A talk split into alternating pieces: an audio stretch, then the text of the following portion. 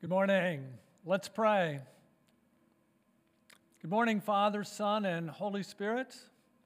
On this Memorial Day weekend, we remember you said, Greater love has no one than this, that one lay down his life for his friends. Lord, we're so thankful for so many young men and women who've laid down their lives for the freedom that we have today. And we thank you for their sacrifice. We pray for families that have lost loved ones in, in wars that you would comfort them and they would realize how much we appreciate the sacrifices that they have made.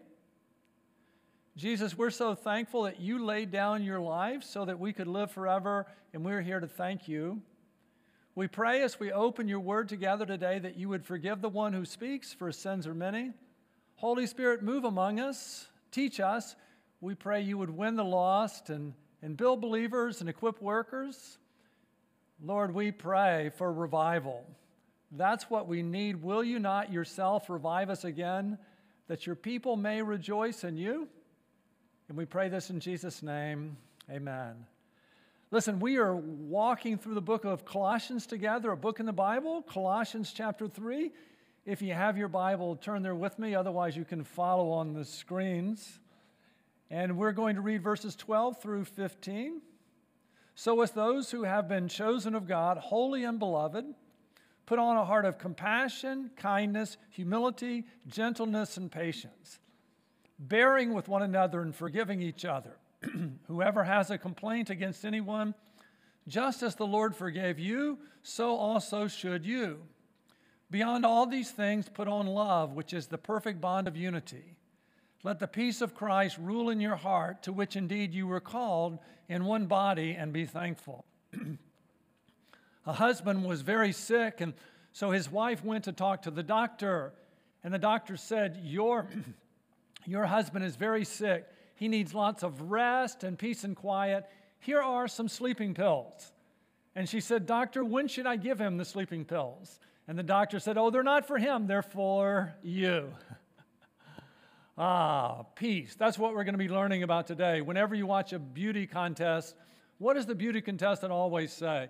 What do you want? She always says what? I want world peace. You ever wonder why we all she always says that? The reason is that's what our hearts long for, and the reason we long for world peace is that's what it was like in the beginning.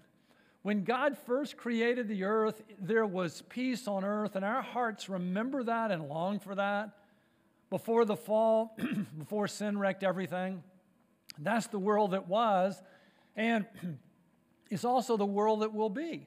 One day soon, Jesus is coming back. And when Jesus comes back, once again, there will be peace on earth. And don't we long for that?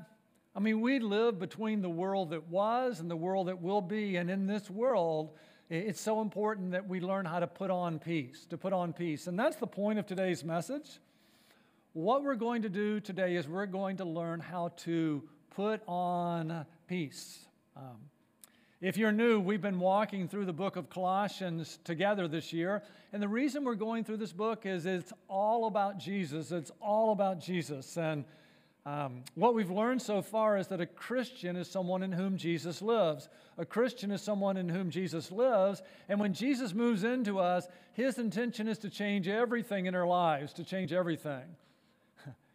We've been learning it's, it's like when Jesus moves in, he looks in our closet and he says, We need a wardrobe makeover. We need an extreme wardrobe makeover. He looks at our old clothes and he begins to throw things off. And so a few weeks ago, we learned how we're to put off old, old ways of thinking, old words, and old deeds. And, and then Jesus shows us all these new clothes he wants us to put on. A few weeks ago, we were in verse 12 and we learned about putting on a heart of compassion.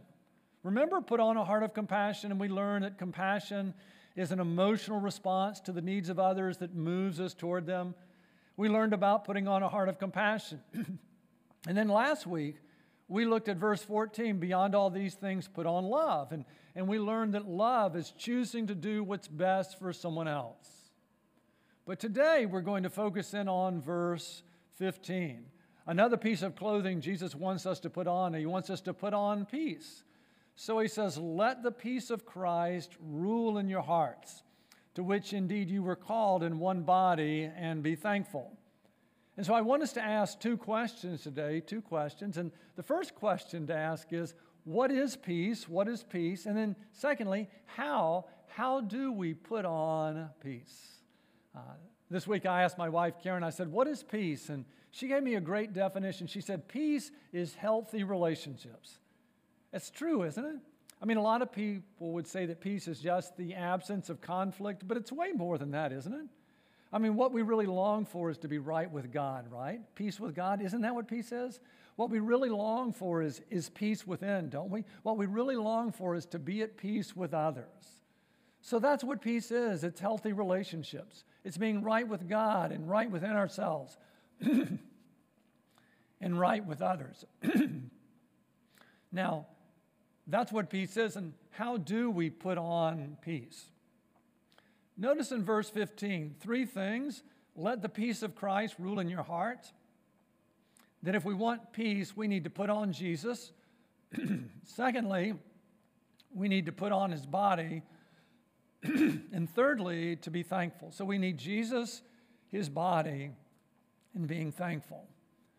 So if we're going to put on peace, the first thing we need to put on is Jesus. Because the gospel that we love at Good News, the gospel teaches us that Jesus is our peace. Um, often, at, often at Christmas, we read this passage from Isaiah. In Isaiah chapter 9, verse 6, we read, For a child will be born to us, a son will be given to us, and the government will rest on his shoulders and his name will be called Wonderful Counselor, Mighty God, Eternal Father, Prince of Peace. So, 700 years before Jesus came, Isaiah prophesied that one day the Prince of Peace would put on flesh and come to earth. Jesus is our peace. And so we come to the New Testament and we often read this passage right at Christmas. Remember when Mary and Joseph go to Bethlehem and, and Jesus is born? And we pick up in Luke chapter 2. In the same region, there were some shepherds staying out in the fields and keeping watch over their flocks by night. Did you know that she, the shepherds were the lowest in society? So these nobodies are out uh, keeping watch over their flock by night, and an angel of the Lord suddenly stood before them, and the glory of the Lord shone around them, and they were terribly frightened. But the angel said to them, Do not be afraid, for behold, I bring you good news of great joy, which will be for all the people. Don't you love good news? I mean, if you watch the news, you don't get much good news, right? But there they are. The angel said, I've got good news of great joy, which will be for all the people. For today, in the city of David, there's been born for you a Savior who is Christ the Lord. And the good news was that a Savior has been born. This will be a sign for you. You will find a baby wrapped in cloths and lying in a manger. And suddenly there appeared with the angels a multitude of the heavenly hosts, praising God and saying, Glory to God in the, uh, in the highest, and on earth peace among men with whom he's pleased. So listen, God, Jesus Christ, the Prince of Peace.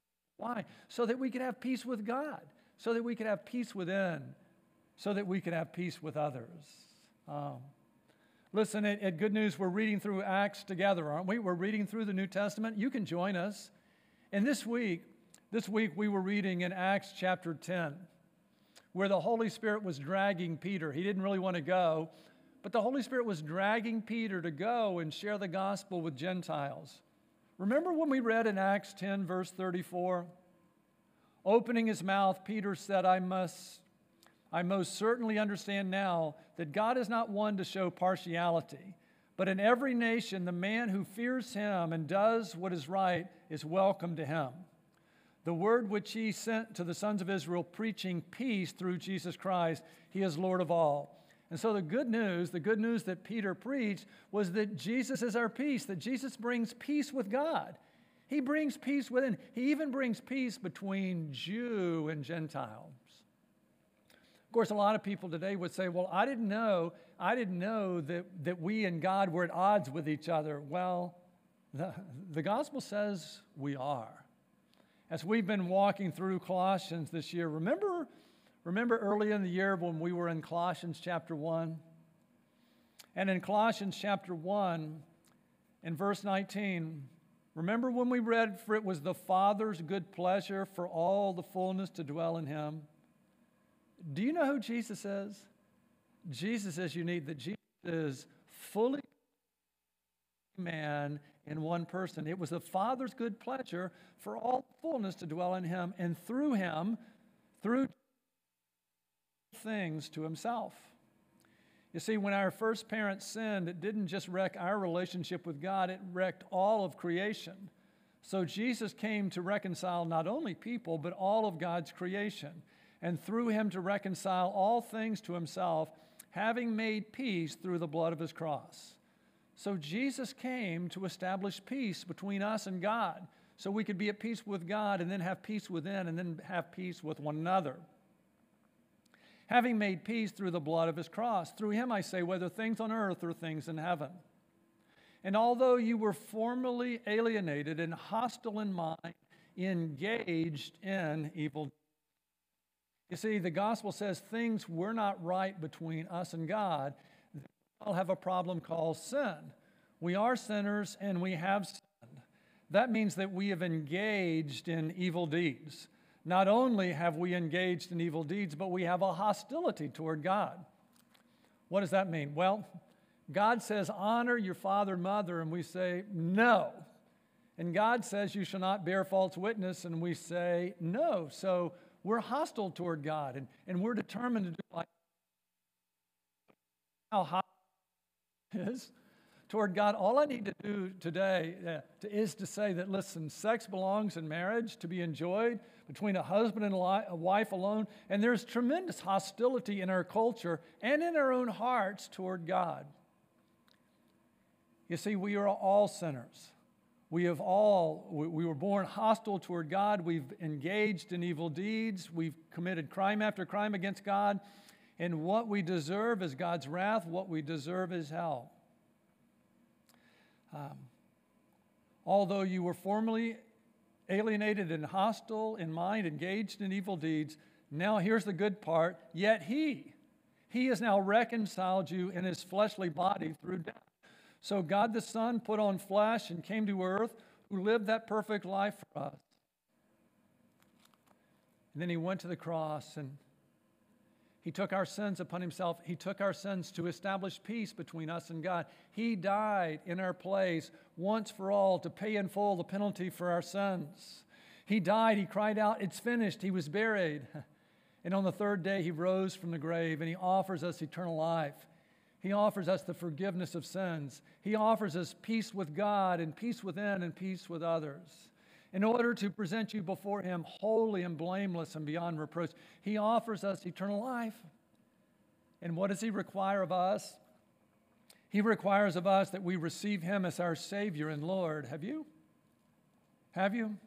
Oh, the verse that changed my life is Revelation 3:20, where Jesus said, "Behold, I stand at the door and knock. If anyone hears my voice and opens the door, I will come in to him and will dine with him and he with me." Man, Jesus knew my name. And Jesus came to me and said, Smiley, I want to forgive you. I want to make things right between you and God. I want to move into you. Let's do life together. Let's do eternity together. And man, when I heard Jesus, I wanted eternal life more than anything in the world, so I received him as my Savior and Lord. And if you never have, won't you? Well, how do we do that? Receiving Jesus as Savior and Lord really is as simple as A, B, C, where we admit and then we believe, and then we commit. and if you've never done that, won't you, you can do that now, or, or when I close in prayer, I'd be glad to give you that opportunity. But receiving Jesus as Savior and Lord to me started when I admitted, Jesus, I've been hostile toward you. I've been engaged in evil deeds. I've sinned against you, and I'm sorry. Won't you admit? And then I believe, Jesus, I believe that you died on the cross to pay the penalty for my sins, and, and you rose. Won't you? And then I trusted Jesus as Savior, saying, Jesus, come in and, and be my Savior and forgive me and give me eternal life. And He did, won't you? And I said, I want you to be the Lord of my life and help me be the person you want me to be. He did. Oh, won't you? Listen, when we receive Jesus as Savior and Lord, we have peace with God. We have peace with God. And Jesus, who is the Prince of Peace, moves. Did you hear that? Behold, I stand at the door and knock. If anyone hears my voice and opens the door, I will come in to him and will dine with him and he with me. So the Prince of Peace moves in so that we can have peace with God, so we can have peace within, so we can have peace with others. And when Jesus moves in, he says, Listen, I'm Lord now. I'm Lord now. Follow me. Follow me. So if we want to put on peace, then we must begin to follow the Prince of Peace, right? Um, you see, Jesus is our Savior and Lord first, but then He becomes our model, our model for life and ministry, right? He shows us the way that life is meant to be lived. And to help us follow Him, to help us follow Him, Jesus gives us the Holy Spirit. He gives us the Holy Spirit to give us the desire and the power to follow Him, the desire and power to follow Jesus so that we can put on peace. Let me show you that in Galatians chapter 5,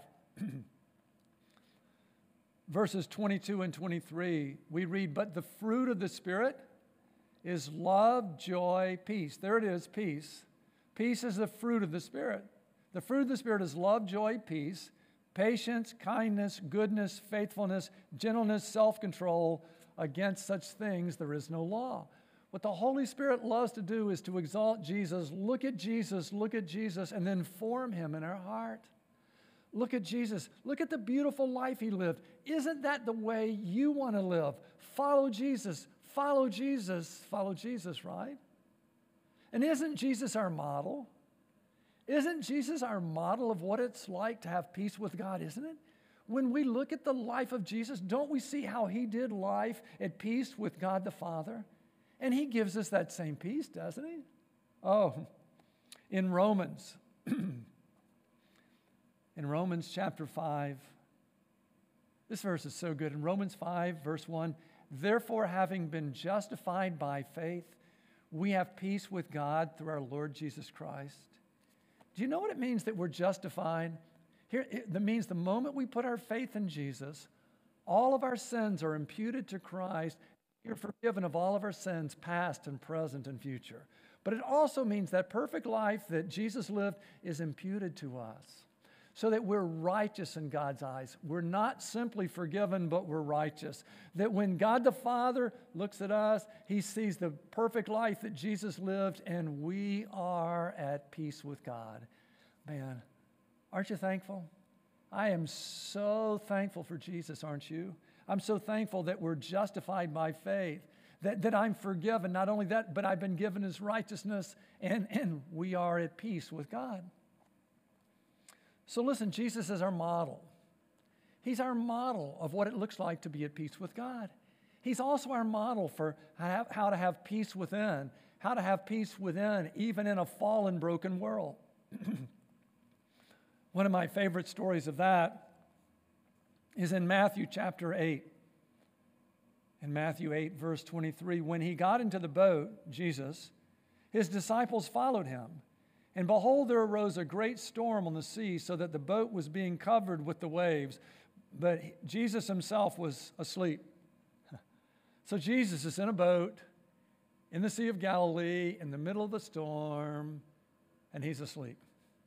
How can he sleep in the middle of the storm? Because he had a father who said, It's okay for you to sleep because I've, I've got this, I've got this. And so Jesus is modeling for us how to experience peace in the midst of a world filled with storms. And they, the disciples, came to him and woke him, saying, Save us, Lord, we're perishing. He said to them, Why are you afraid, you men of little faith? Then he got up and he rebuked the winds and the sea, and it became perfectly calm. When our kids were little, we had these Jesus, uh, these Jesus storybooks, and this one was so good. The, the pictures are so good, and, and the kids say, Jesus, Jesus, wake up, we're perishing. And Jesus woke up, and Jesus said, Shh. And it got still as still could be. Boy, Jesus spoke, and the winds and the sea obeyed him. The men were amazed and said, What kind of man is this that even the winds and the sea obey him? So listen, Jesus spoke and, and, and the storm was calmed. And the one who spoke, the one who spoke to the wind and the sea and it was calm, do you know he's the one that lives in us? And that's how we can have peace. That's how we can have peace within ourselves, even in the middle of storms, right? I mean, in John 14, 27, John 14, 27, Jesus said, Peace I leave with you. My peace I give to you, not as the world do I give to you. Do not let your heart be troubled, nor let it be fearful. How does Jesus give us peace within in the middle of the storm? He moves in, right? The one who calmed the sea lives in us. So we have a friend who's moved in and he never leaves. And you know what? Our friend has forgiven us. Our friend loves us. He says he's never leaving. Our friend is with us every step of the way and promises to get us safely home. The way we experience peace in the middle of a crazy world is to know the one who calmed the sea lives in us, right? Or, or what did Jesus say in John 16, verse 33? These things I have spoken to you, so that in me you may have peace. In the world you have tribulation, but take courage, I have overcome the world. Listen, we can experience peace in Jesus in the middle of a world filled with tribulation. Listen, Jesus is our model. He's our model of how to experience peace with God in, in, the world in which we live, how to have peace within, even in the middle of the storms of life. He's also our model of how to be at peace with others, how to be at peace with others. In Matthew 5, Jesus gives us the eight keys to happiness, the eight keys of happiness, and we call them Beatitudes. And the seventh key, the seventh key of happiness is uh, Matthew 5, verse 9 Blessed are the peacemakers for they shall be called the sons of God. Jesus is happy are the peacemakers. And we say, well, how can we be peacemakers? Isn't Jesus our model? Who is Jesus? He's fully God and he's fully man, right? And he stepped between God and man and he did everything that he could to, to bring us together, right? And so Jesus calls us to follow his example and be peacemakers. We're here on earth to reconcile people to God, right? And also to each other. In a world filled with people who love to divide people and make people angry, Jesus sends us into the world to be peacemakers like he is. And the Bible emphasizes this over and over again. In Romans chapter 12, verse 18, if possible, so far as it depends on you, be at peace with all men. We're not responsible for what other people do, but we're called to do everything we can to be at peace with all men to be peacemakers who, who are helping people to experience peace with God and with one another. Uh, how about in Hebrews chapter 12, verse 14? Pursue peace with all men. We're to do everything we can to pursue peace with all men. Pursue peace with all men and the sanctification without which no one will see the Lord. So, Going back to our passage, let the peace of Christ rule in your heart. If we want to put on peace, we need to put on Jesus because Jesus is our peace, right? He's our peace with God, our peace within, our peace with others. If we want to put on um, a heart of peace after we put on Jesus, we need to put on his body. We need to find a, a local church and, and join it and, and become a part of it. Do you see that here? Let the peace of Christ rule in your heart, to which indeed you were called in one body. Jesus is not simply saving individuals in the world, he's building his church. He's creating a new humanity. Jesus wants us, once we connect to the head, Jesus to connect to a local body because Jesus wants his church to be here on earth as his body, giving people a little preview of coming attractions. Not the full thing, but we're to give a little picture, a little picture of what's going to happen when Jesus comes back and there's a unified humanity. Let me show you this. Remember a few weeks ago when we were a little earlier in Colossians and we were learning to put off the old life?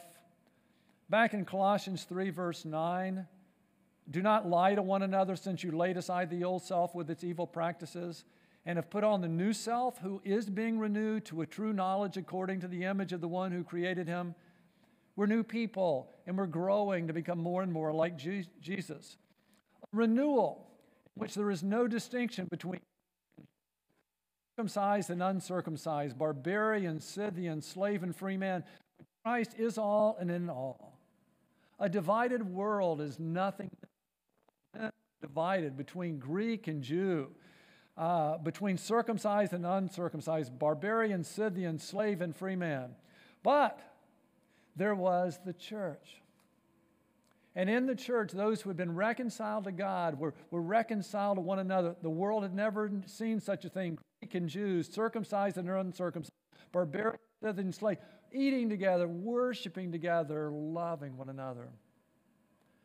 Don't we live in a country where our leaders are determined, they're determined to divide us?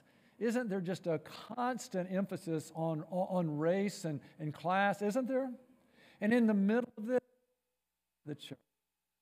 Where, where we see people not as our culture sees people, we see people the way Jesus sees people. As we look around, we see that all people are made in the image of God. All people. We have so much in common. We're all made in God's image. We're all scarred by sin, especially me, and we all need a Savior. It's so important to put on peace that we're a part of a, of a local church and we're to love one another as loved us. So, as those who have been chosen of God, holy and beloved, put on a heart of compassion. You see, in the church, we've received compassion, so we show compassion. Kindness, we've received kindness, we show it. Humility, we've received it, we show it. Gentleness, we've experienced it, we express it. And patience, bear one another. Jesus bears with us, so in the body we bear with one another. That's uh, we each other. We've been forgiven, we forgive. We have playing against anyone.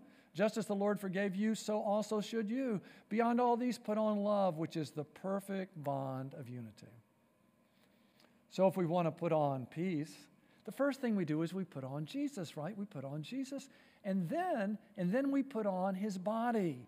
We plug into a local church and begin to love one another the way we've been loved. Let the peace of Christ rule in your heart, to which indeed you were called in one body. We put on Jesus then we put on his body and be thankful. The third step in, in putting on peace is to be thankful. Are you a thankful person? Let me show you something really interesting here. See where it says, let the peace of Christ rule in your heart? The word rule there is a, uh, it's an athletic term. It's like the umpire, the official, the referee. You know, when, when you do something wrong and they go, they, they blow the whistle and, and you know you've broken the rule.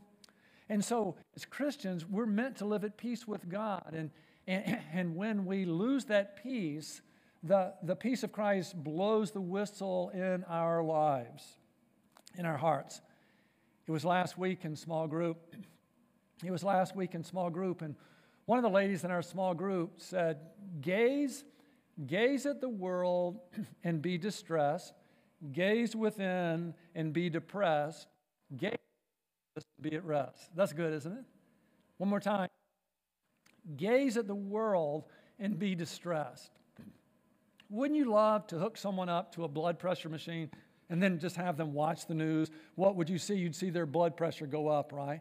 Or to see people get on social media and, and how everyone's angry. Wouldn't their blood pressure go up? When we gaze at the world, the world says we deserve better. We deserve a better family. We deserve a better church. We deserve a better country. And people get angry, right? And they lose their peace. We live in a world that says keep track of every wrong, every wrong, every slight that someone wronged you and slight, slights you, and never, ever, ever forgive. We live in a culture that says the world is divided between good people and bad people. And sometimes we, we take our eyes off of Jesus and put them on the world and we lose our peace, right? And so the peace of Christ blows the whistle in our life and we know we need to repent. We quit gazing at the world and, and look up and gaze at Jesus and give thanks. Gaze at the world and, and be distressed. Gaze within and be depressed. Why in the world would our culture say to look within yourself? You know what happens when I look within myself? I get so depressed. You know why? Because I see my failures. I failed as a husband. I failed as a father. I failed as a pastor. Uh, I failed as a grandfather. I, I get depressed when I look within myself. When I look within myself, I see the good I want to do, I don't do, and the evil I don't want to do, I find myself doing, and I lose my peace when I look within because I get depressed. And when I get depressed, and then the peace of Christ blows the whistle, and I need to repent. I need to, to gaze at Jesus, to gaze at Jesus and be thankful, right? Oh. Um, Gaze at the world and, and be d- distressed. Gaze within and be depressed. Gaze at Jesus and be at rest. Do you know what happens when I gaze at Jesus? Oh, when I gaze at Jesus, I see the gospel. And you know what the gospel says? That what I deserved was hell, and what I've been given is Jesus. Do you realize I have received something so much better than what I deserved? What I deserved was hell, and what I have is Jesus. What I've received is eternal life, and that's what makes me want to be thankful, right? Do you know what we get when we get Jesus? We get everything. We get everything that our hearts always long for, right? Isn't that why we say Jesus plus nothing equals everything? What do you what do I mean we get everything? Listen, so is those who have been chosen of God. Maybe the NFL doesn't call me, but Jesus called me to be a part of his family forever. We get Jesus, we get chosen, right? Holy, we're set apart for a purpose. Beloved, we're loved. Don't we want to be loved? The one who loves us like we want to be loved is Jesus. Put on a heart of compassion. Jesus has shown me compassion. He's been kind. We look for it in others, but Jesus is the one who's kind like we want to be. He's humble. He's been gentle with me. Hasn't He been with you? He's been patient. Everything we long for from others, Jesus is to us, bearing with one another. Oh, how He's borne with me, right? And forgiving each other. Oh, how much He's forgiven me, right?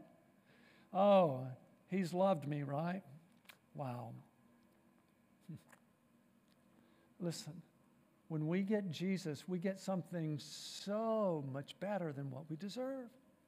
So, so what we've learned so far, we've, we've, we've learned that peace is, is really healthy relationships with God, with within and with others. And, and how do we get, how do we put on peace? We put on Jesus, won't you? We put on his body and, and then be thankful. So listen, what I, what I want you to do this week for an action step, it's going to be so much fun. Listen, this can change your life, can change your family, can change our church. I just want you to be thankful. I want you to be thankful. Let's be on a mission this week to be thankful. And you're off to a great start. You're off to a great start. You're here in worship. And why are we here? We're here to give Jesus thanks, aren't we? You remember, right? You remember there were 10 lepers, right? 10 lepers were healed, and only one came to give thanks. Isn't that why we're here? Jesus, thank you. Thank you. You're our peace. You've given us peace with God. Thank you. You've given peace within. You've brought peace with others. Thank you. Thank you for being kind. Thank you for loving me, right? Huh. Listen, be thankful. This week, when we get up and spend time with Jesus, right? And we spend time with Jesus, let's thank Him. Lord, thank you. Thank you. Listen, you're my peace. You've given me peace with God. You've given me peace within. You've given me peace with others. Thank you. Listen, this week in our families, this week in our families, after we spend time with Jesus, let's look for what we're thankful for about our family. I mean, listen with your spouse or with your parents. Don't, don't focus on all the ways they're flawed. Oh, they are. But look at what you have to be thankful for. Be thankful. This week, when you're about to get into it with your spouse and, and they're really upset, why not interrupt and say, Hey, could I share with you one thing I'm really thankful about you? I love your laugh. Listen, that can change your family. How about our church? How about this week looking for what you're thankful for? Wouldn't, wouldn't that change us? Oh. I mean, our church has many flaws, right? I mean, they let me be a pastor. But do you know what? Our church loves Jesus. Do you know that our church preaches the gospel and many churches don't? Do you, do you know that our church holds to the Bible when many have abandoned that? Oh, this week, why not be thankful for your church? How about our country? How about our country? Instead of this week looking at all the flaws of our country, why not look? Why not look for something you're thankful for and say, Lord, thank you. Thank you that we have the freedom to share our faith in our country. Thank you. Um, this week, when you're with people and they're complaining about our country, why don't you say, hey, could I share with you one thing I'm thankful for? Oh, listen, you, you, you want to be thankful this week? One of the things I do is when people ask me, you know, how are you? How are you? What I love to say is, listen, I'm very, very thankful. And you know what people will respond to that? They'll say, me too. Or they'll say, uh, well, what are you thankful for? and I can say, man, I am so thankful for Jesus. He's been so good to me. Wouldn't you like to know him too?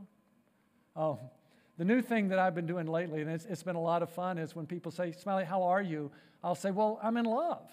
And that'll really shock them. And uh, matter of fact, I'm having lunch this week, and the server says, uh, How are you? And I, and I said, Man, I'm in love. And it just stopped her, and she said, Well, I'm just here.